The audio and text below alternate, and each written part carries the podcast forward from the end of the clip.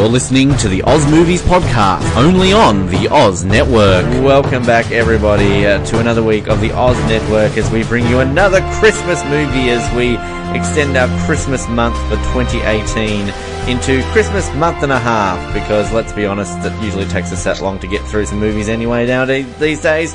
So why not bring a couple of extra to see if we can actually stick to our schedule for once? Today we are looking at a movie that is one of the biggest hits in the history of movies that you've never heard of. The 2005 traditional family favorite, Santa's Slay, starring another wrestler. No, it's not Hulk Hogan this week. No, it's not The Rock. No, it's not Stone Cold Steve Austin. It's everybody's favorite B-list wrestler guy who was more famous, I think, in the WCW than ever the WWE, Bill Goldberg. It's got a cavalcade of stars in this one that you just blink every five seconds as somebody new, including the iconic Emilie de Ravin. Oh, I'm looking forward to talking about this one. My name is Ben, and I wouldn't say no to Bush, but I prefer cock. And my name is Dixie Wrecked. I mean, Tess Tickler. I mean, Colin. I often always get you confused with those um those names. Um wow, we are actually doing this movie. This is uh We said at the end of last week that, you know, how we sort of came about doing this movie and Colin's like, watch the trailer, watch the trailer. So I watched the trailer and I'm like, oh, this looks pretty awesome. like, I can't wait to do this movie. And, uh, unlike some movies that we've seen in 2018, um, let's just put it out there, The Meg, um, the trailer kind of Yes. actually lived up to everything that we expected and more. this movie is maybe one of the most random movies I've ever seen. But I really enjoyed this movie. I don't know what that makes about me. Um, this movie is kind of cool. Colin, um, that's our history. I mean, we don't really have history with this movie too, except we've just watched this for the first time. No, I mean, our history is you and Noah suggested this last year and we didn't have time. And then when uh, we were picking movies for this year, we said, let's do Santa Slay finally. Uh, but I, I, I, I'm, I'm amazed you said the Meg because that's exactly what I was thinking the entire time watching this. I'm like, if only the Meg had lived up to the ridiculous of the trailer because both of these movies are very similar is that they, they kind of presented themselves. I wouldn't go as far as to say like all out comedies, but really over the top, embracing B movie uh, violence and entertainment. And the Meg just wasn't that at all. It was a brilliant marketing campaign. If you watch the trailer for this, like you said, the, the, the movie lives up to the trailer. I don't know if it exceeds the trailer in any way, but it is exactly what you expect. I mean, from the opening shot of Bill Goldberg as Santa Claus kicking a poodle into a ceiling fan. I mean, that's what this movie is. It's just over the top violence. There's a lot of like you said, fun cameos here and there. And I was actually surprised that a movie Hey that there, is this clearly the- B grade did a good job with some of the fight scenes, and some of the one-liners are pretty clever as well. I was surprised. I thought this would be like, oh yeah, we'll, we'll appreciate this on the level of well for a good, you know, good time for a B movie. But it's like, no, this this.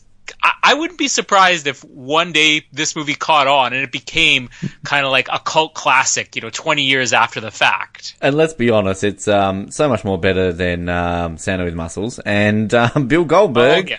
is a lot more suited to this type of role than Hulk Hogan. I Yeah. mean, I know Hulk Hogan wasn't exactly going around killing people, but, uh, you know, Bill Goldberg, not a bad actor. Yeah, and uh, I will take some exception to you calling him a, a B star or whatever, just because.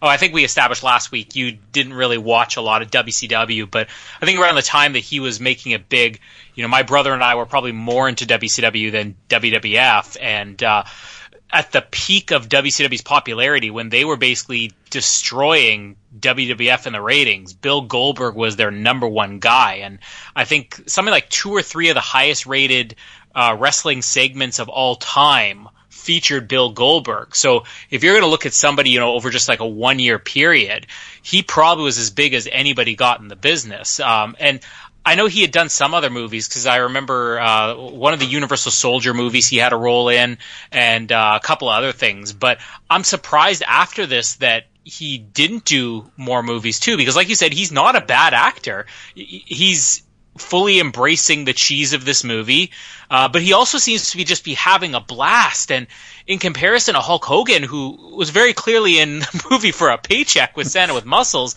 Bill Goldberg, I wouldn't be surprised if somebody just dropped the script on his desk, said, "Hey, you want to fly out to Alberta and pretend you're in Flin Flon, Manitoba for you know a month and a half, and kill some people as Santa?" He'd be like, "That sounds like a blast." You know, that's that's the way I envision Bill Goldberg spending his retirement from wrestling. I believe that's um, Flin Flon, Manitoba's tourism campaign. It's just like, come to Flin Flon and pretend to kill people.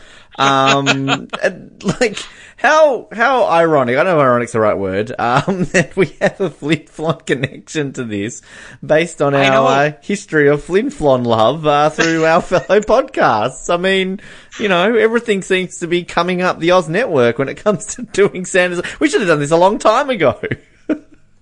Well, like let's let's run it down. I mean, when you guys discovered this, it was because you're, I'm guessing, going through filmographies while covering Lost. Yes. And then you noticed there was a connection to Winnipeg, which tied into me. and now we notice Flin Flon, which ties into our Olympics podcast and our campaign for Flin Flon 2020 whatever. it this was of all movies and all TV shows we've ever covered, this was the one that was meant to be. like it was written in the stars in in the the book of Santa or whatever whatever it is.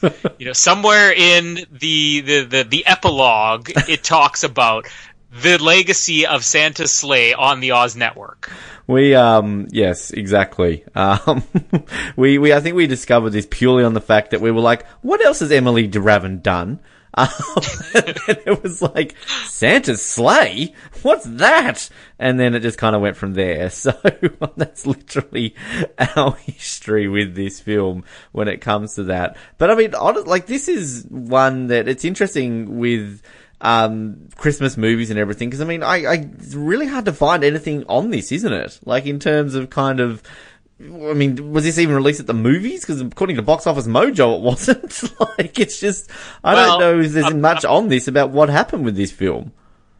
No, I, and I never heard of this movie either. And uh, I think um, we talked about this with Santa with Muscles as well. That it's a movie that I heard was so bad, but it's not like I ever saw it in a video store. I never saw it saw it in a bargain bin at Walmart. And this is kind of the same thing. And I I can pinpoint like the worst of the worst B movies uh, that have shown up in like a Walmart bargain bin. and this, I've never laid eyes on this cover before. I've never seen the poster. Uh, I did find an interesting fact as far as the box office goes. I think this was just released straight to DVD in 2005, but there is one country that this had a box office release in. Um, if you don't find that, we'll talk about it on the end because it's kind of funny. One place where this actually played theatrically. Was it New Zealand? no, not New Zealand. Okay, I was about to say this country that I'm in right now maybe just surprises everyone. Um, but this is going to be one where we don't uh, we don't rush through it like we did last week. I think we're going to enjoy talking about this one, but I still feel that we're not really going to take a whole lot of time doing this one because it's only it only goes like eighty minutes basically yeah, this movie. Um, now, uh, Mallory did watch this movie with me, uh, and she basically said, I enjoyed Santa with Muscles more. Uh, oh, I know. Uh, did Jamie watch this movie with you? No, she didn't. Um, I don't even think she saw the trailer. Part of the problem is I was watching this when Casper was at home, and I could tell from the trailer this is not something I want to be exposing my two and a half year old to. um, but uh, it's one that like I will show her. I'll tell her like even if you just have to go on YouTube and watch a couple of clips of it. It's like The Room. You know when when I saw The Room, I, I was like this thing is brilliant, and she's like you know watching a few seconds of it and saying this is like the worst thing I've ever seen in my life. And then after a while, it just sort of clicks, and she starts quoting it all the time. Like I can see this being something that she would really embrace. So I'm gonna preemptively give this a buy it from Jamie. Okay, well, uh, um, she just said no, but I will prove her wrong. obviously, I'm assuming this is a it from Mallory, but um, I'm gonna go out and say that this is the room of Christmas movies. Um, just yes. to, to, put it out there. So maybe we have to celebrate this one every single year too, uh, when it comes to doing recaps and things like that. Um, but we start off straight away with the, if everyone watched the trailer last week, um, basically everything that happens in the trailer is this opening section of the movie. Um, it's this is all it really is because we have all our big stars sitting around the Christmas dinner table, uh, including the one, the only, Fran Drescher. Uh, we've talked about her enough that finally we get to cover her in an episode. We have Chris Kattan, a favourite of mine. Uh, for all our Nip Tuck fans out there, the woman with the curly hair, played by Rebecca Gayheart, she of course was Natasha in uh, Nip Tuck for a couple of episodes. Um, and who else have we got at this table? Um, Uh, Academy Award nominee James Caan. Yes, thank you. I was trying to remember his name there. Um, so basically, the who's who of everyone in this movie is about to get absolutely slaughtered in the space of like five minutes. Um, we've got everybody complaining about this Christmas turkey. Um, we've got Fran Drescher who's horny for Chris Kattan. Um, then some woman's praying that for not making them poor or Samoan. Um, like, what the hell is that? and then out of nowhere, we have Santa come down the chimney, except it's Bill Goldberg Santa, son of Satan, who makes his uh, presence known by kicking a poodle. We have Fran Drescher going, Santa, eh. I'm guessing that's deliberately done, that they've gone out of their way to get Fran Drescher to make, I guess, nothing more than a cameo, um, only to give the most annoying laugh. And then Bill Goldberg promptly goes about killing every single one of these people by stabbing knives in the table and forcing their head down on a turkey leg, uh, by burning Fran Drescher's head. killing people with a Christmas star, uh, and then that's the beginning of the movie before we kind of get our animated opening credits with sort of pictures of storybooks in a language. At first I'm thinking, am I going blind or is that not in English? Um, so, I mean, straight away we're like, oh my god, what the hell are we watching? Yeah, it's brilliant. Let's just say it. It's so good. Um, the, the the funny thing about this movie is it, it gives you no explanation. I mean, there are sections of the movie where it will explain the plot or what the Santa is, but they just jump into Santa just coming in killing people. It's so over the top and and none of it makes sense, but it doesn't care. And this is just like a balls to the walls violent horror movie. And it's funny because I was thinking like, do you classify this as a comedy? Do you classify it as a horror, a horror comedy? And I don't really think it's any of those things. I mean, I, I'm I'm struggling to think about what genre this could be because it's not really horror because it's more, I would say, uh, really graphic, cartoony violence and not really like horror. And the comedy is not, uh, I mean, there's some hilarious moments, but the m- movie is more, I don't know, almost like a satire than it is an all out comedy. It's just, you can't even describe what this movie is, but I mean, the opening sequence is everything you hoped it would be from the trailers. I mean, he not only kicks the poodle into the ceiling fan, but that shoots the poodle up the chimney. and, uh, with Fran Drescher, okay, now we've mentioned here many times before my thing with burning people. Um, this sick thing about me, you know, Bill Goldberg likes to kick poodles and uh, burn uh, TV stars, but my weird thing is that I find it hilarious to see a person on fire. You know, I don't want to actually watch people burn. I'm not like a arsonist or anything, but if somebody's like, like like their hair gets set on fire and they're just panicky, that's like I I will lose it. I will be in tears laughing so hard. Uh, this was like the it was like the writer and directors sat down and said which part of this is going to make Colin laugh because the image of this people need to see it even if you don't watch the movie. Just Google Fran Drescher burning Santa's Slay. you will see how incredible this image is because she just screams for probably two minutes straight as her head is engulfed in flames. and then just the cameos too, like you said. I mean, uh, I don't know how much we're going to get into it or if there's a, a, filmography of this guy, but the director of this movie was basically Brett Ratner's assistant. So obviously he had called in some favors and Brett Ratner himself produced this movie. I mean, it's such a low budget movie. It didn't get a high profile, but there were enough, you know, favors out there that need to be repaid where they got a ton of stars in here. Like you, you ran down pretty much the entire cast of the opening sequence here, it's all celebrity cameos and some big names. I mean, James Caan especially.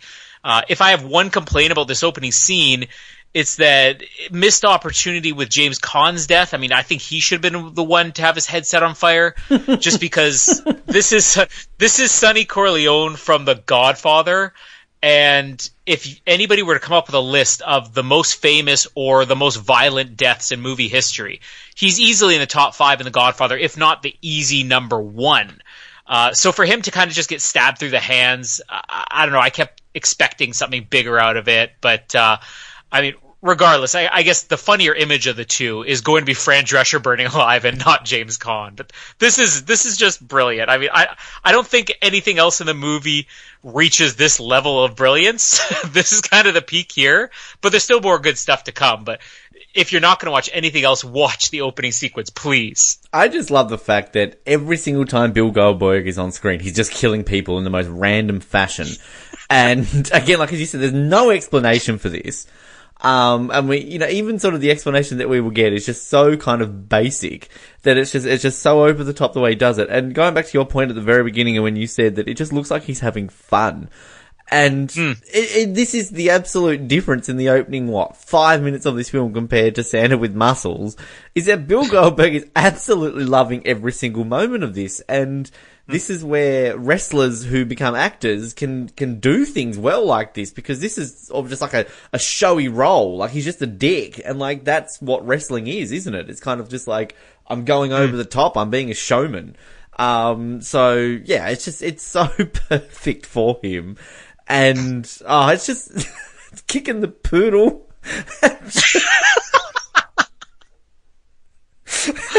you know, last week it was about violence against children. This week we, we're totally advocating violence against animals. We're just saying it. We're owning it. I don't get that line though about like thanks for not making us poor or Samoan. I don't want to say that too loud here in New Zealand because, you know, there's a lot of Samoans here and they're big people and they're lovely people. like, and they're not people that you want to piss off. Um, but, oh, it's just, it's so random. Um, but anyway, we're now on Christmas Eve, uh, in the township of Hell. Uh, is, I mean, this is obviously meant to be in the US, but this was all filmed in Canada. Uh, well, no, but that's my question because like our main character wears a Flin Flon jersey for most of the movie, and they catch a flight to Winnipeg later. Like I was under the assumption, especially because who else is going to be wearing a Flin Flon jersey than somebody who lives in northern Manitoba? I, I thought that maybe this was supposed to be a Canadian city. Well, then I guess also because when he's listening to the radio, he's listening to Radio 99 FM, the great one. Um, and he's also yeah. wearing a jersey at the very beginning with the Greyhounds on it with the number 99 on it. So, I mean, there's a random Wayne Gretzky connection too. So, yeah, I mean, but there is definitely a scene where there's an American flag in it. So I don't know. Well, there's a lot of patriots in Flin Flon or uh, American turncoats a lot of proud um, Canadian Americans uh, in the town of Hell um, in uh, you know Manitoba. if you go to Wyoming, you see a lot of uh, like uh, flags for Samoa as well. So it's not just here in Flin Flon. yes, Wyoming, often known as Little Samoa. Um, but we're in a um, a sandwich shop where we meet this grandmother. Just walks in smoking a cigarette and he's like yelling at this kid um, and saying that you're as loopy as your crackpot grandfather, um, leaves and tells them to all go fuck themselves. we meet uh, our main character, this kid. Who? What is this kid? Is it Nick? Yeah, Nicholas, played by the esteemed Douglas Smith, um, who is Canadian. I'm seeing here was in Big Love. I, I've not seen him in anything before. He's not the best actor. Are you familiar with this kid? Uh, you know, I was looking at his filmography earlier today, and I don't think it was something I saw, but the most recent thing he did, he was starring in something that was, you know, a, a much bigger movie or TV show. Can you see what he did recently? Uh, the a- the Alienist, uh, no. When We Rise, Bottom of the World, The Bye Bye Man, Miss Sloane. He was in Terminator Genisys. Bye Bye Man. Bye Bye Man. Yeah, Bye Bye Man, which was a horror movie that came out uh, last year, I think. That was, of course, written by Survivor three-time player Jonathan Penner. Oh, was So- that the the worst film of 2017 or whatever it was? Yeah. but it was it, it was a big hit, and it was written by Jonathan Penner. Academy Award nominee Jonathan Penner. That's right. um, so there you go. He's worked with two Academy Award nominees, James Caan and Jonathan Penner. Jeez, he's really up there. We also uh, meet the owner of this uh, sandwich shops, uh, played by Saul Rubinek, who, I mean, he's been in millions and one things. Are you familiar with Sol? So- Sol? How do you say his name? Yeah, Sol. Saul, I think. Yeah, I mean, he's one of these guys that you recognize from everything, but you will never be able to pinpoint what it is you recognize him from. Yeah, yeah. He was in Rush Hour too. Um, so working with Brett Ratner. Um, and this granny then drives off. She can't see above the wheel. Um, and then here comes Santa again with his reindeer, which is what actually looks like a bison or something like that. It just smashes the grandma off the road, flips and blows up. Uh, just randomly, because why not? Um, meanwhile, uh, the owner of the sandwich shop gives Nick, and we also meet Emilie de Ravin for the first time, who, can I just say, in about two minutes, um, with an American accent, is already a better actor than in six seasons of Lost. Uh, he gives Christmas presents of a clock and a snow globe. Ooh. Um, and I'm, I'm not going to call her Mary. Her name's Emilie de Ravin or Claire, alright? That's all she's going to get called in this. She offers to give Nick a ride home because he's got a weird scooter in the snow. Um, and then they drive back to his place and she's listening to hip hop Christmas carols. Um, and I do love the fact that when he puts his scooter in the, the trunk of this, uh, you know, we call it a ute, I guess you'd call it a truck. Um, like he still pops the tray down, even though he can just literally lift it over the side of the tray. Um, she's obviously very into him, but, um, he doesn't really care that much. Um, he has to open like 30,000 locks to get inside his house. His grandfather's the worst grandfather in the world because he's been missing for a couple of days. So he just walks inside, he's watching some weird football game on TV, which I swear there's a team called the Golden Showers. And then Also from Flin Flon. Yep, the Flin Flon Golden Showers, the iconic uh, football team. Um, the power goes out, he goes into the basement, and this is kind of where you're thinking like, oh, this is going to be a bit of a horror movie or something like that, but no, the power comes on and we meet freaky old grandpa, played by Robert Culp, um, who smashes another box of globes. Oh, it's the second box of globes I've dropped tonight. This is just where there's just so much random stuff. He's invented a record player that you can wear as a backpack with headphones. Clearly the iPod hasn't reached Hell Township, Manitoba. Um, they go walking up the stairs. You hear a cracking sound. You think it's the ch- uh, the stairs. You realize he's farted in his face. Um, and he's also got a nutcracker thing that shoots a bullet or something. Drops a line about saying like, "Oh, that's as bad idea as brown colored toilet paper." Um, and then randomly we cut back to Goldberg killing a mugger. Um, he's randomly standing there ringing his bell for the Salvation Army.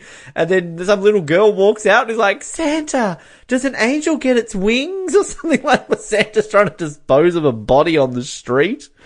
Um, and I might just sort of go up here to when we've got Grandpa back with Nick, starting to tell him a little bit of a story from this Book of Claws. We find out they've got Norwegian heritage, that there was an um, only two immaculate conceptions in the history of the world, God and Satan, and that Santa is Satan's son. Yep, fair enough. Uh, Wait, wait.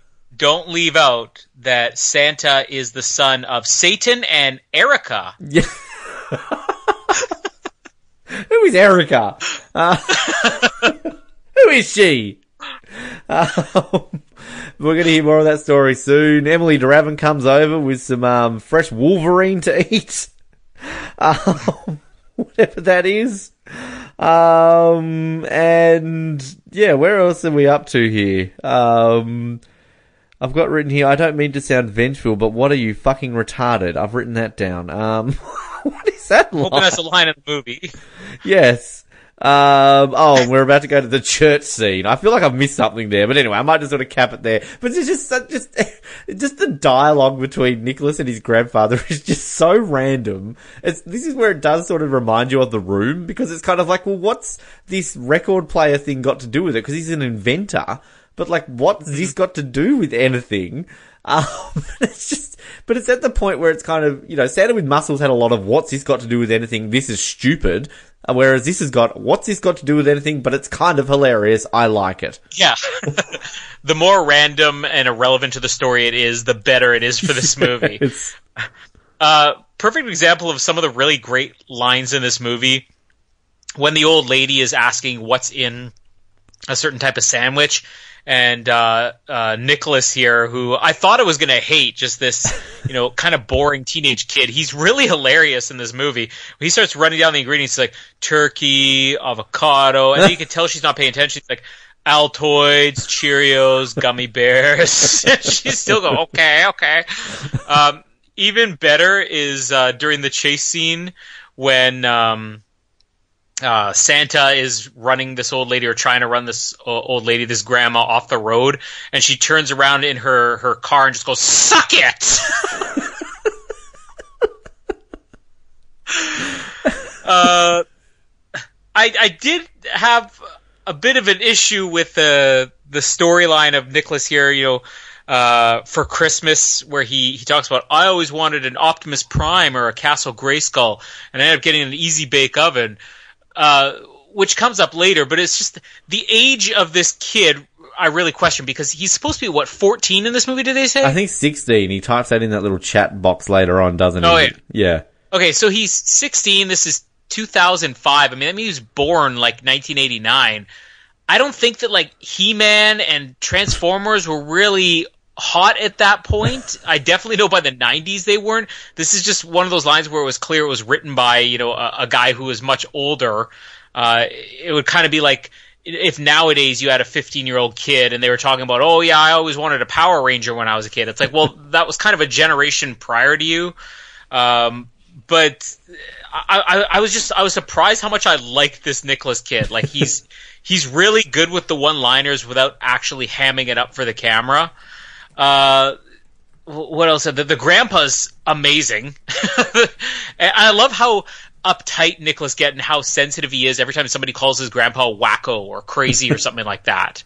Uh, like he almost kicks out uh, Claire for uh, talking about. Does he? They have a conversation when uh, she brings him his Christmas present or whatever the the raw meat, or whatever. it's Yeah, the, the Wolverine. the Wolverine, and uh, she's talking about him being crazy. It's like, uh, you know, my grandpa isn't like the president of the the local uh, rifles association or whatever, and just her dad being a hillbilly or whatever. Uh, but these two work better together. You said maybe it is the American accent because she is so much better here than on Lost. yes. And I think she somehow got worse on Lost with every season to the point where I think was was it the sixth season where she comes back as like the crazy yeah, uh, she's been left behind. woods. She's been left behind Yeah. on the island while everyone's gone, and then when they come back, she's all like, "Where's my baby? Where's my baby?" She's got like a Oh, little man. stick thing in a cro- cot, basically. Yeah, no, she's terrible by the end. Not Yeah. she was that great in the beginning. Definitely got worse as it went on, but like she needs to do more movies like this because I think she was having fun as well. Um, we, we haven't gotten up. I guess we're gonna go up to the. Uh, the stripper sequence next. That's going to be the big one. Uh, so yeah, so we'll kind of, uh, I don't know. I, I, I like all this stuff, especially with the grandma yelling at Santa to suck it. It's just again so random, but it's just everything, and you have no reason for Santa doing any of what he's doing right now. And even like we are getting half explained in this book that he might be the son of Satan or something like that. Um, Erica. and Erica, his mother, renowned evil person. Uh, when you think of evil people in the world, you know, you think of Satan and Hitler and Erica. Uh,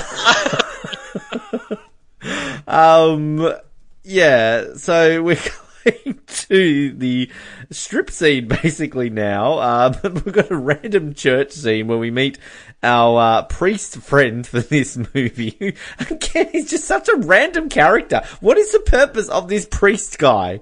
Uh, there is like no reason for him, and he's familiar too. Um, I think that's, that's talking about last week. Dave Thomas. Oh, okay, right, right, right. He, um, I think Rat Race is where I know him from. Um, well, he's Coneheads. Famous, um, there, there's a TV show called SCTV, which was kind of like Canada's Saturday Night Live, that was like absolutely huge. It launched so many people like John Candy, uh, uh, Rick Moranis, um, Martin Short, all of them started on SCTV.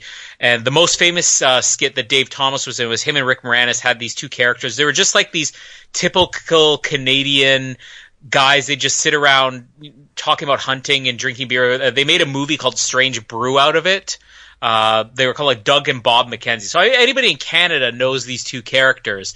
Uh, but on SCTV, that was like their Canadian content. They they were the Canadian characters on that show. Right, right, okay. Well, he's randomly in this film as a priest who's begging everyone to give bills and not coins uh, at church on Christmas Eve. Um, and we're kind of wondering, well, why on earth is he doing this? And we find out about five minutes later it says that he can go to a strip club and shove them down um, people's underwear. See, Colin, this is a strip club where people go to where women or men, depending on the strip club, take off their clothes for money. Uh, just in case you were wondering. Uh, and then Santa shows up uh, the valet parking at this strip club where it involves trying to park this bison sleigh thing, which eventually he's going to eat the valet. Goldberg kills his guard with a Christmas wreath. Walks inside to the strip club where we see the priest getting all, uh, you know, into it. And then this is where Coleman from the trailer, ho ho ho, gets this woman over to kiss her. Uh, then he kind of looks up and we realize there's mistletoe. The stripper doesn't even really seem to mind at this point. But then we get a massive bar fight, which just involves Goldberg killing every single person in this bar that is trying to attack him, including the random bit where he gets the stripper pole, but he's a bit, you know, he, he likes things clean, so he cleans the stripper pole before throwing it at a guy and electrocuting him, uh, and throws a weird fireball to burn the whole place down, walks outside, and that's when we see the bison eating the valet. Uh,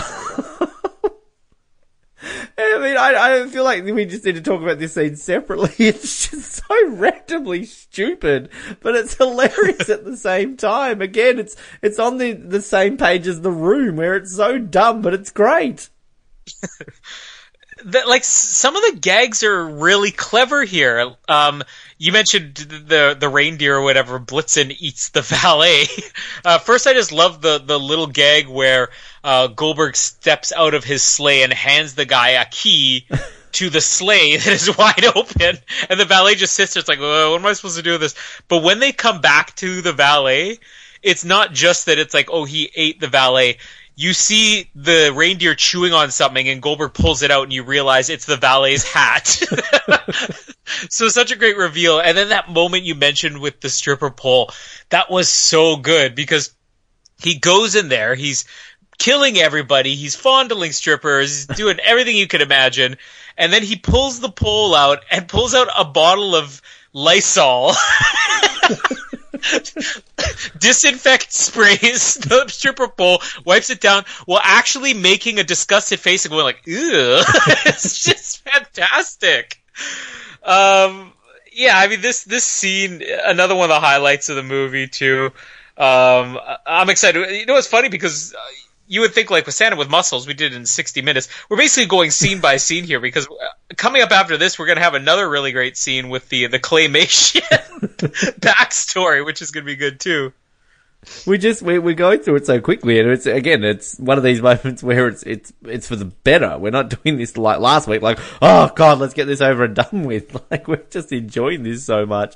But uh, yeah, we've got Emilie de Ravin and Nicholas at the house. This is yeah the bit you were talking about where he kind of goes off at her and she leaves and is all like, oh, you know, when you realize you want a proper relationship. Like it's kind of it's a weird thing between these two, isn't it? Because she's so into him, he doesn't really give, seem to give a shit.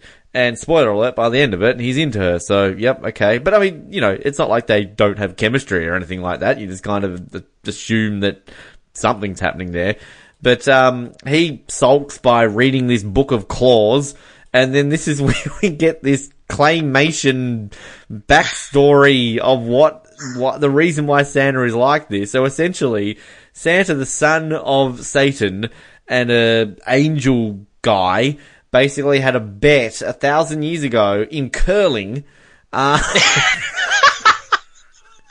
all satanic bets should be based on curling.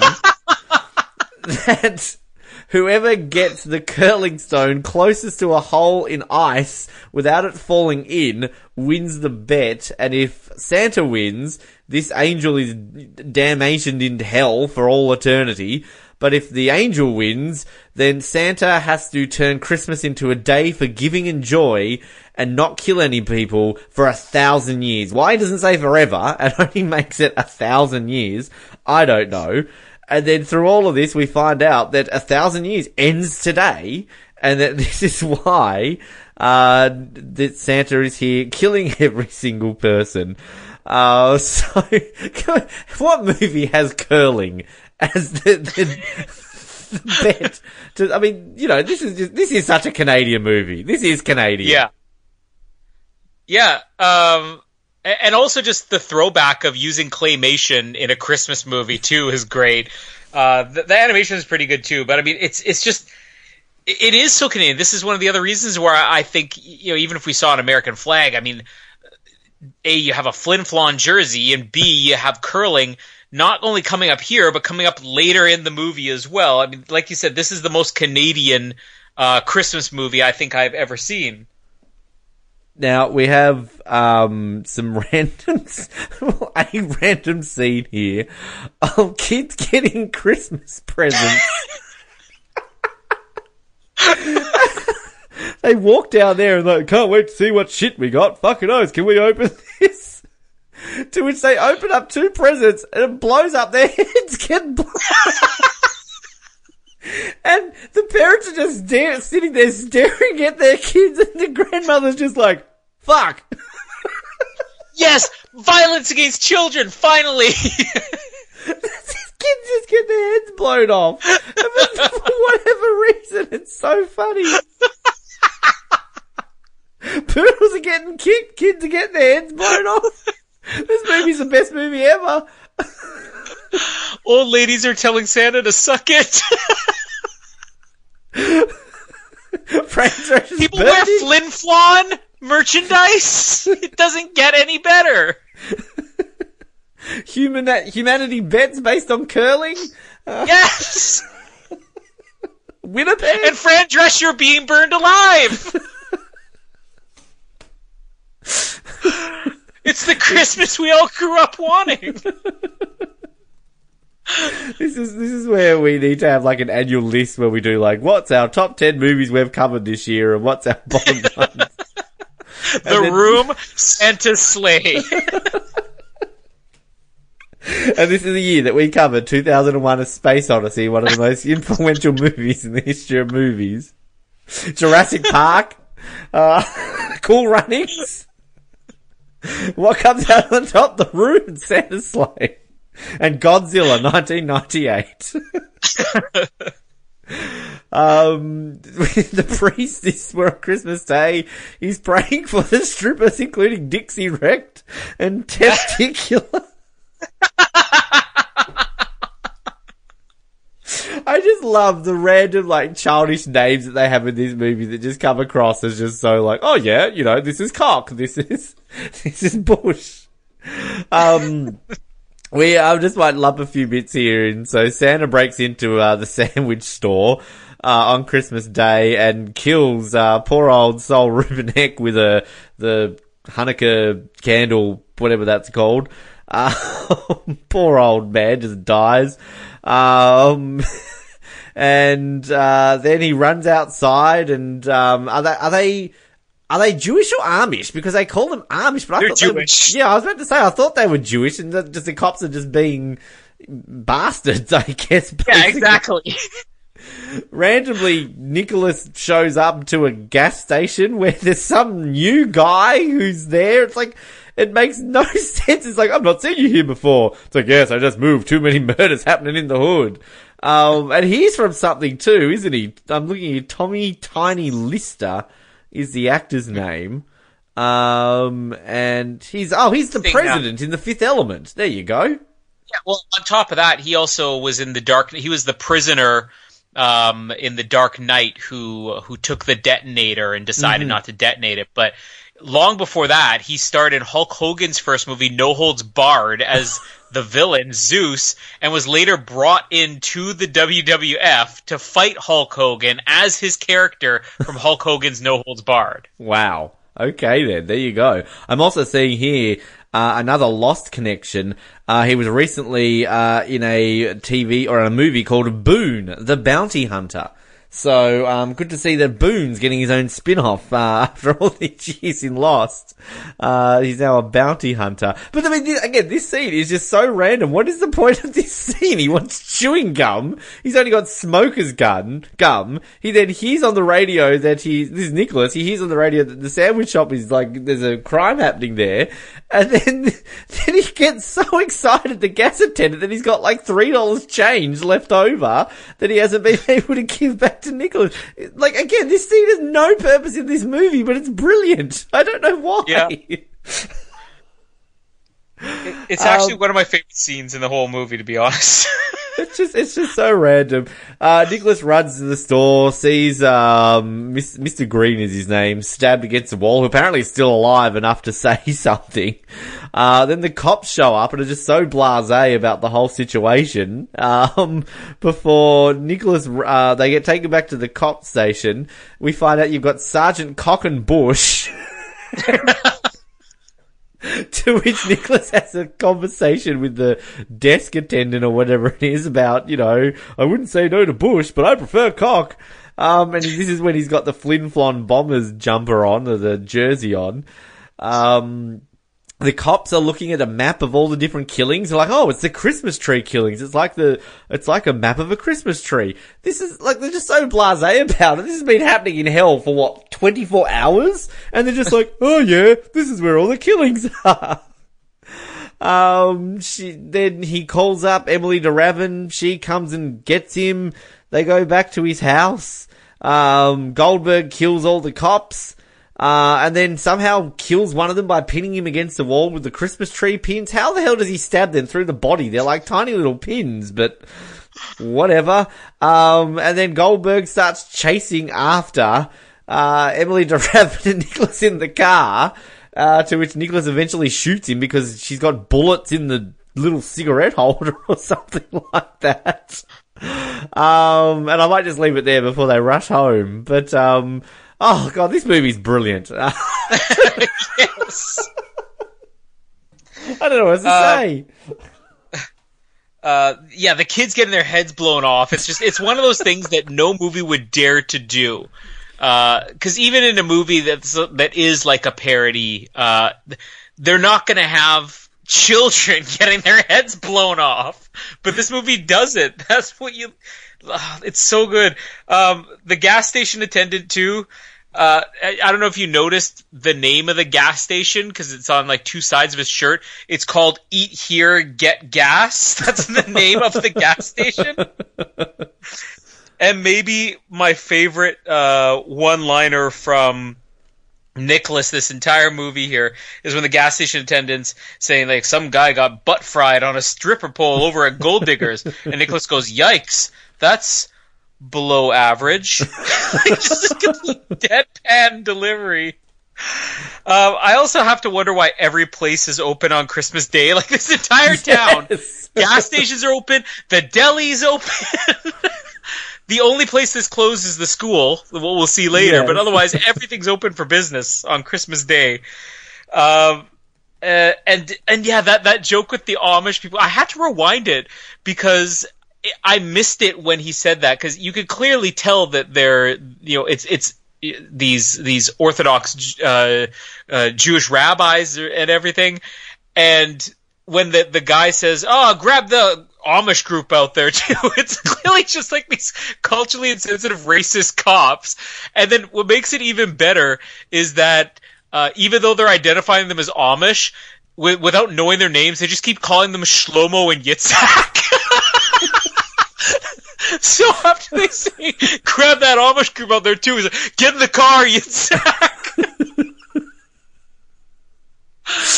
Oh, and the the scene at the police station uh, with uh, Captain Cocker, um, Sergeant Bush, or whatever the name is. I don't remember.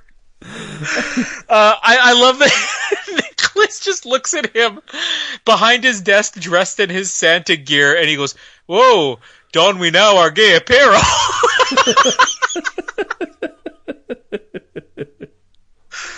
uh, this movie's just so good.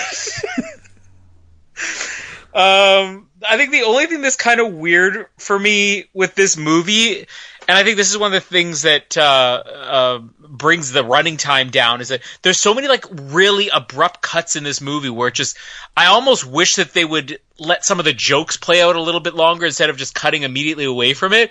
Because I I can't imagine that you know you get a movie that's like three and a half hours long, like something Peter Jackson would do, and then the studio's like, you got to at least bring it under three hours, Peter. But were there really studio execs out there who are like, "Ooh, you're pushing it at 81 minutes. Can you get it down to 74?" Because there's a lot of stuff here that's like, you you could have shown a little bit more than that. You, know, the, you didn't have to cut so quickly from one part to the next. But but still, just for entertainment, like none of the jokes suffer in this movie. It, it's all great. Also, um, one more thing, just going back to the claymation scene earlier on, and it's a sub moment that uh, I, I always love when movies will put in little jokes that, unless you're really paying attention or you watch it more than once, you're not going to get. But uh, when they start the claymation scene and uh, Santa is dangling an elf over the hole in the ice, and you could just very quietly hear the elf going, "No, Santa, please don't do it!" just begging for his life, which really has no part of the rest of the scene, but it's just it sets up the sadisticness of Santa. You, you just you're just a dime for him to burn. Basically, you're like, oh, look at the little elf begging for his life as he's about to burn. Little sucker. He deserves to burn, the little shit. Uh, that's how Colin works when it comes to this sort of thing. Um, so Nicholas and Claire or Emily Durant, whatever her name is, uh, rush down into the bunker with Grandpa, um, to which they see on their little um, display outside that the carolers have showed up. Oh yes, carolers. To which uh, they think they need to run out and warn them, and Goldberg just murders all these carolers. they deserve it. They're carolers. Um, I do love that line when they go back into the bunker and Nicholas is like, what a day. Trapped in a closet on Christmas Day with Santa trying to kill us. How fucked up is that? it's like, what's your language? Uh, Santa breaks in. They all run away. They escape on snowmobiles. Uh, because why not? Uh, I do like before they escape on the snowmobiles, how we kind of get this confrontation between Grandpa and Goldberg, and you start to think like, oh, this is a little bit, you know, like these two know each other. And I think this is the part where it kind of catches on, like, oh, clearly Grandpa's the angel from the story. Um, I do love the bit when he gets run over and then Goldberg treads on his head and is from the trailer where he's like, oh, grandpa got run over by a, gra- a reindeer. I watched that part like three times. But this is just like you said at the very beginning about the one-liners that are in this film, and just Goldberg's delivery of them is so good. Mm. oh, Grandpa got run over by a reindeer. It's just so funny. Uh, we have a big snowmobile chase with Santa flying, dropping present bombs, and you can tell, like, obviously the budget wasn't that big on this film with the special effects, because there's lots of just, like, close-ups of Santa and you don't really see him flying above them. They randomly snow uh, snowmobile their way through a clay target shooting practice on Christmas Day uh, because they've got nothing else better to do at the Hell Township than shoot clay targets. They're training for the Olympics. They're training for the Flin Flon Olympic Games. They're that serious about it. Um, then they break, they go to the school, as you said, the only place that's not open uh, in hell on Christmas Day. Uh, we kind of get a random bit where Nicholas is trying to break through the window, uh, to which Emilie de Ravin finally gets through. I do love um, Emilie de Ravin's character in this snowmobile chase. She just randomly punches the reindeer thing as it's getting close. um, she's great. And then they get chased through the school. Santa can shoot fire out of himself, apparently. They hide in the library. Um, he's reading a Christmas carol. Uh, and then randomly Nicholas gets a book thrown at him, to which he drops an Austin Powers line about five seconds later. Ow, that really hurts. I'm just expecting you to say, I'm going to have a lump there, you idiot. Who throws a book? Honestly. Uh, um, and then uh, they they go out. There's an ice rink at this school. Uh, they're getting chased by uh, a Zamboni. Uh, Nicholas gets a Jewish star out, to which Santa's like, "I'm Santa Claus, not fucking Dracula." Uh, great one-liner.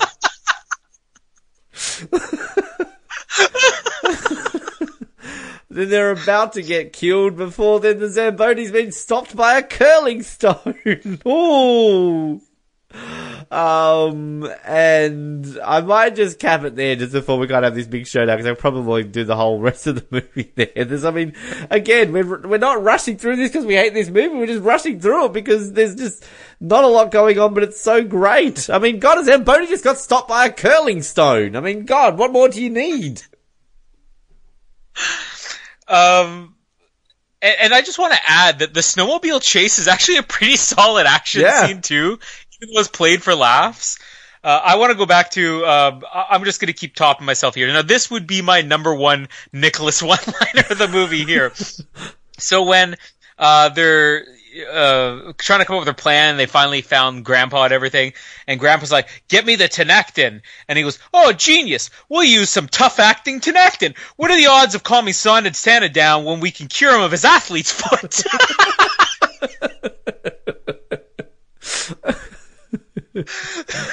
this is a this is a really well written movie.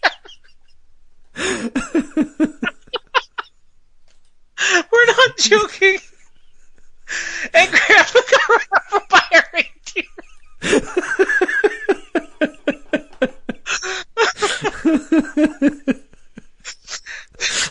um, I mean, here's another tagline that could have easily been the tagline of the movie. Just go, Bill Goldberg's like, "I'm just trying to spread a little Yuletide fear."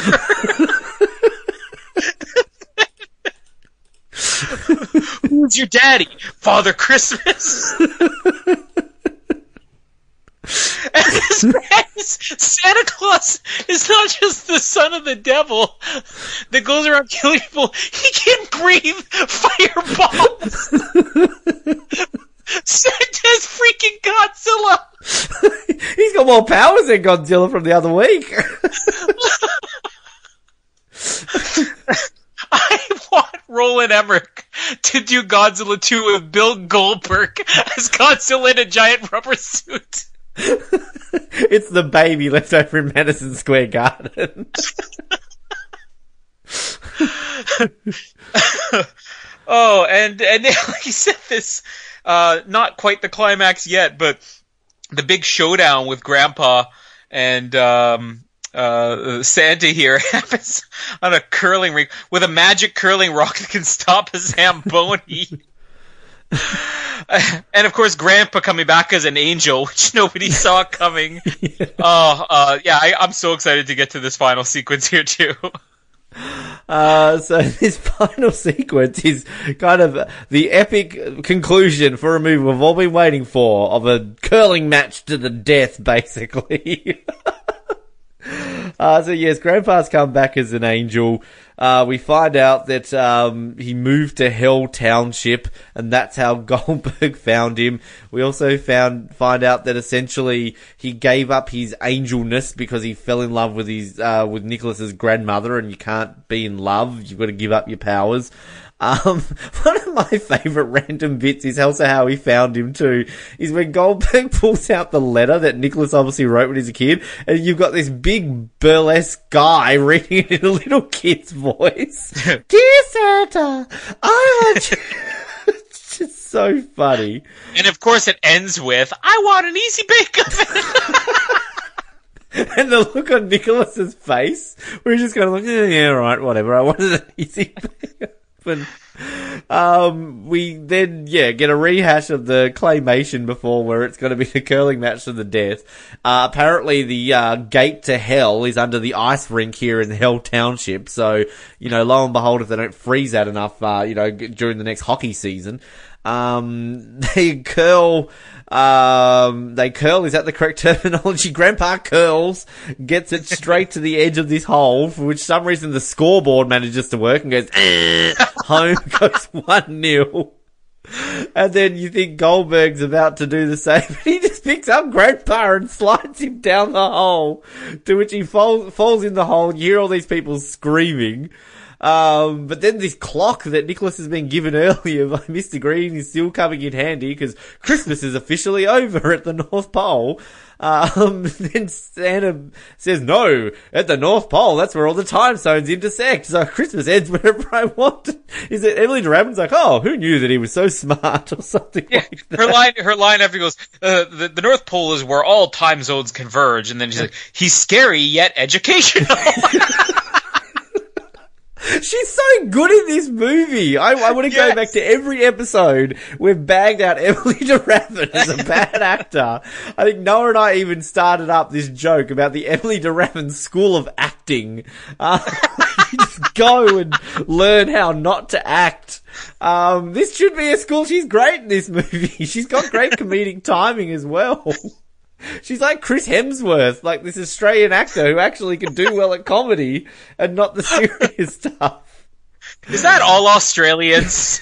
like you can't take anything seriously, but if you got if you got to be a comedic genius like yourself or Chris Hemsworth, Well, Hugh Jackman's funny. Um, Eric Bana's started off as a comedian. Russell Crowe. there you go, Eric Bana. Russell Crowe's from New Zealand, so, you know, there's that.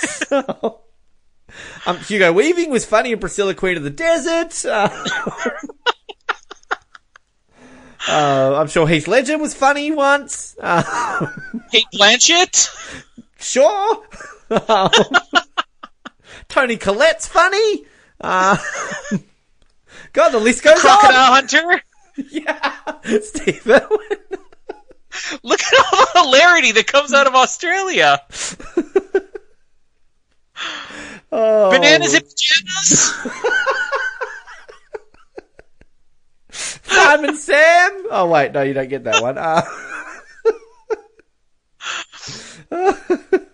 the Campbell sisters. Oh wait, they're just funny because they suck. Um, so we then get poor old Santa though gets shot from the Nutcracker. Um, he then leaves and he goes outside in his sleigh. Then we meet random people outside, including what uh, Emily Duraban's brother, a Native American who has a robot sort of voice with the cigarette thing, whatever that's called. called. And then randomly, um, Claire's dad, Emily Duraban's dad shows up with a bazooka, having tried to blown up Santa and the reindeer. Blood and guts go everywhere. The poor old priest has been impaled on the flagpole. guts everywhere. Um, and then somebody's like, I was one of his altar boys. And everyone's like, ooh. it's like, okay, fair enough. Um, and then we get the random moment where Emily Duraban and Nicholas kiss, where it's like, you hit like a girl, you kiss like a guy. so awkward. They finally make out, and then it ends with Goldberg showing up at an airport looking like a biker, flying to Winnipeg because Winnipeg is the uh, world capital of connecting flights to the North Pole. Um, and then his only bag is a sack. And I love when the woman's like, "Has your sack been out of your sight at all?" and then the credits end with basically uh, sort of like a cast list without anybody's names on it. Then we have bloopers spread throughout the credits. The credits have a naughty or nice list sort of next to the names. And then it ends with Goldberg turning to the camera going, who's next? Uh, this movie is amazing. Yeah, I want to add something in here, and that's the the final, I guess, climax of this is basically um, Santa's sleigh in the air, and uh, all of the hunters, like um, the, the the voice box guy and the the dad and everything, uh, and Nicholas just selling them, saying, "This is all of your dream." This is like you know this big hunting group. It's like you can take down a flying buck, and they're actually like, "Yeah, that sounds pretty cool." I don't even thinking Santa's killing people, and, but it's actually it, it's it's a very exciting moment because you have like the carol of the bells being played with the it's this really action packed tension music and it, it's a very effective like action climax for a movie on top of being kind of funny um and yeah so much good stuff there in the end uh with um, the the uh, the thing with the grandpa and Santa curling, which is hilarious. Um, I love that line. It's like he's scary yet educational.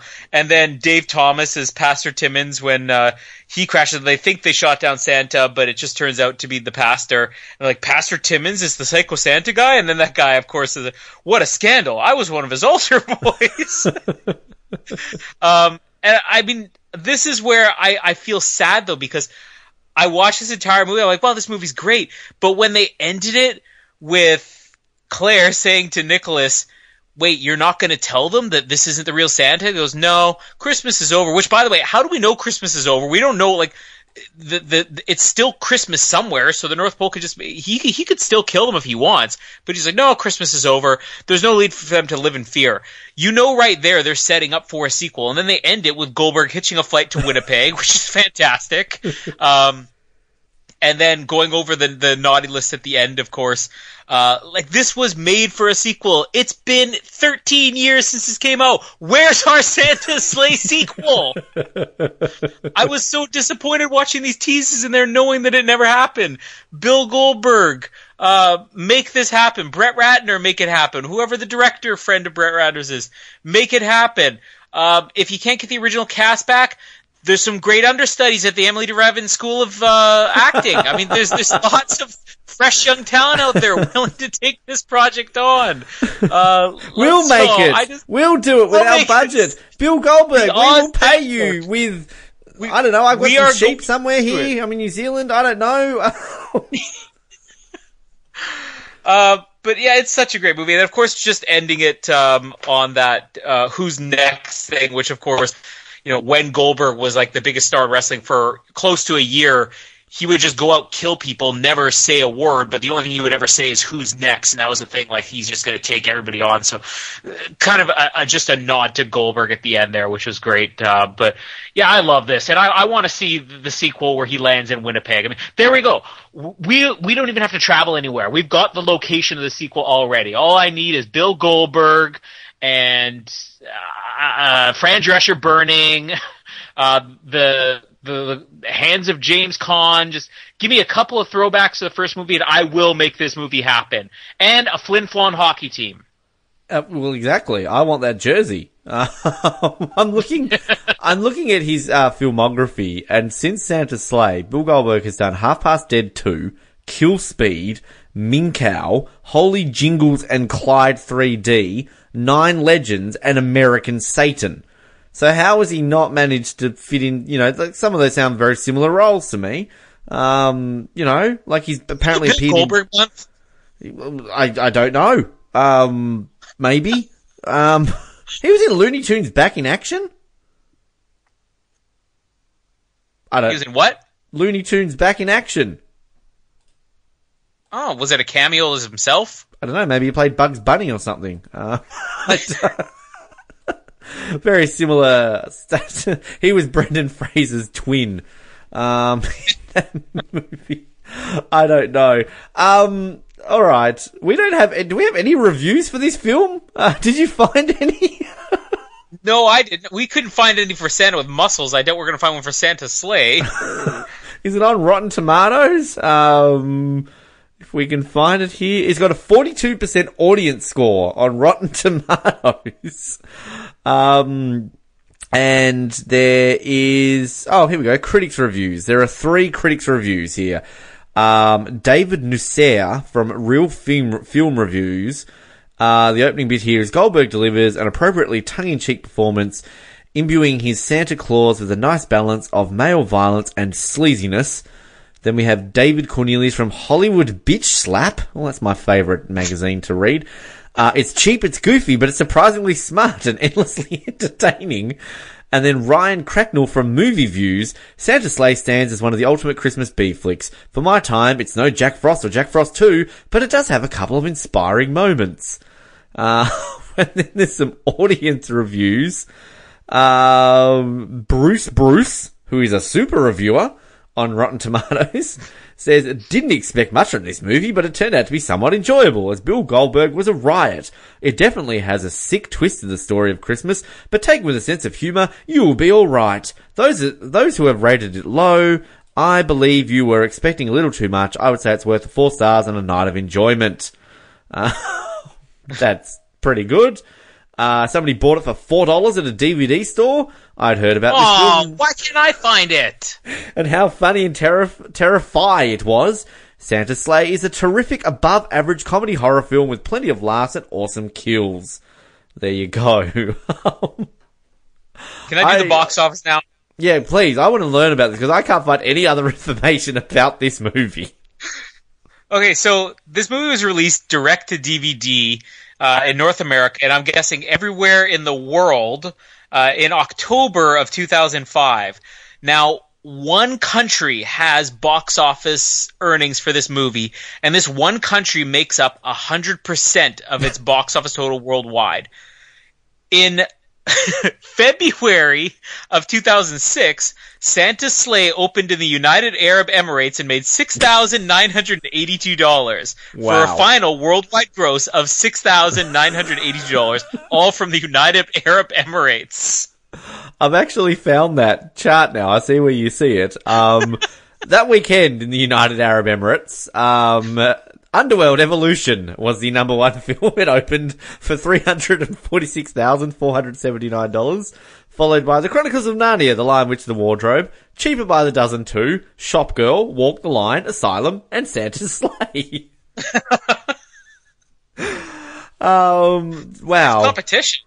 Oh, right. I know. I mean, gosh, United Arab Emirates, the um, the Middle East Hollywood, basically everyone knows it as. um, one thing we didn't do with Santa with Muscles is we didn't look at the plot words. Uh, but one thing here I've actually found on IMDb as well is the Parents Guide.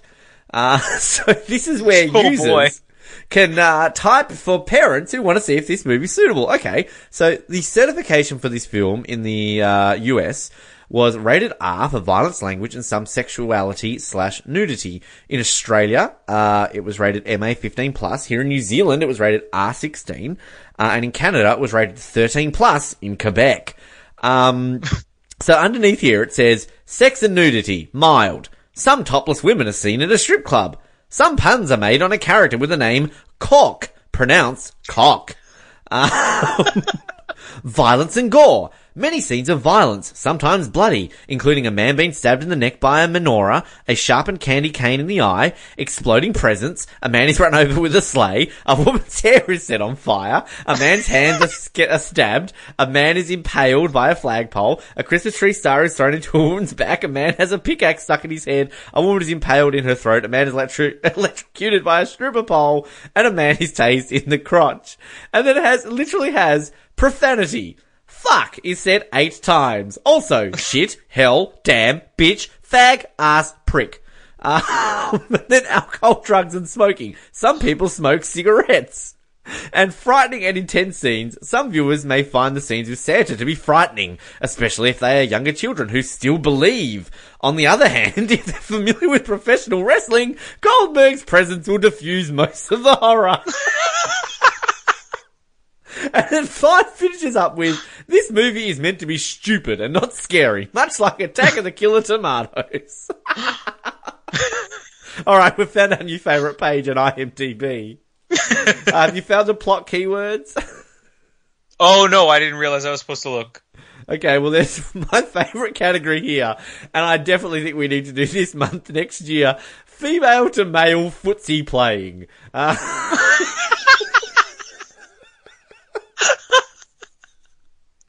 coming soon to the Oz Network, it's female to male footsie playing month. the top five films for female to male footsie playing are Dark Shadows, Gypsy, X-Men 2, Deuce Bigalow, European Gigolo, and The Virgin Suicides. It's the best ca- I don't even think we need to read any more of these categories.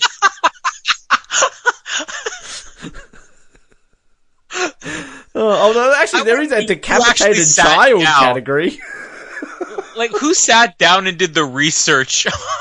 Male, female footsie playing in the history of cinema. We have decapitated child and double child murder categories.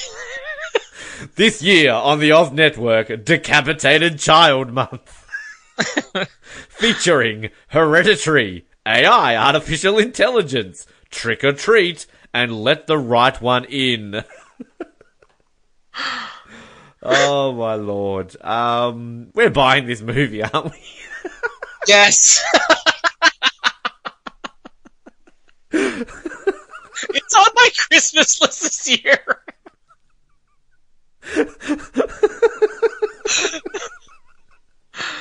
Oh my god, this movie is so good. Um, what are we doing next week, Colin? I don't even think we've worked out our order. Nothing can top this. Let's decide now. Let's pick one. Uh, how about a Muppets Christmas Carol? Uh, All right, a Muppets Christmas Carol next week. We will be joined by Jamie. Will Mallory be on that one? I'll make it come on this one, surely. Okay. And I'm going to get Jamie to watch this, and we will give her a chance to review it. It's 74 minutes of your life. You can do me one favor. Um, yeah, I mean, I've, this is one of the ones I have seen. Um, I mean, this sort of loosely used to be on like my yearly list of watching it, but it kind of faded away. I think I used to watch this with my mum a lot. Um, it's probably been a good five to ten years since I've watched it, but, uh, Michael Caine's in it. We like Michael Caine, don't we? Uh, so this one will be interesting for me because I'm, I'm like a huge fan of the Christmas story. Even the the book, uh, if you, it's not even a full book; it's less than 100 pages. But the, the the novella of Christmas Story, I read that story every single year, and I've seen probably almost every version of a Christmas. Uh, uh, sorry, I keep saying a Christmas story, a Christmas Carol. Uh, I've seen almost every version of a Christmas Carol that's ever been made, but I've probably only seen the Muppets Christmas Carol maybe two or three times in my life. Uh, and it's been a couple of years since I've seen it as well. Jamie is absolutely obsessed with this. And I know most people, some people actually look at it, despite being a Muppets movie, as being like one of the ultimate Christmas Carol adaptations. Uh, but I'm also a big fan of the Muppets too, uh, particularly like the older Muppet movies before they started doing like these adaptation things. So I like like the original Muppet movies. So uh, we'll see if this holds up. I do remember liking this as a kid. Uh, I love Michael Caine. Uh, I love Michael Caine in anything. Michael Caine in a Muppets movie is like a dream come true. Uh, so I'm excited to do it, but uh, I'm probably going to be the one coming into this with the, the least amount of knowledge on it, surprisingly. Yeah, well, it's going to be interesting because I think this is the last one that we added to the list, basically, because, you know, we had four to do, then we turned it into six. So, um, yeah, sadly, I don't think Michael Caine is going to be uh, impaling Kermit the Frog on a flagpole or anything like that. So, um, Oh, if You know. only. they might have redone this movie. It's been a while again since I've seen it, so perhaps. Uh, but we've still got a couple more Christmas movies to come after this. We've still got Die Hard and Jingle All the Way to get to. uh, and the laughs keep coming along. Uh, but in the meantime, you can like us on Facebook, follow us on Twitter, subscribe on all the other channels, and give us a five star review because we're telling you to, because that's what we do. And um, I'm apparently rhyming now a lot. Uh, but yes, this has uh, been a fun, fun episode, much better than last week. Go out right now and watch Santa's Slay because um, it's great and you should watch it. My name is Ben, and I'm just so glad that I'm not poor or Samoan. Oh, that was my line. um, okay, uh, my name is Colin, and uh, this episode was brought to you by Tough Actin' Tinactin. Thank you for listening to the Oz Network. Don't forget to subscribe to get new episodes delivered to your speakers every week. For more information, hit us up at theoznetwork.net.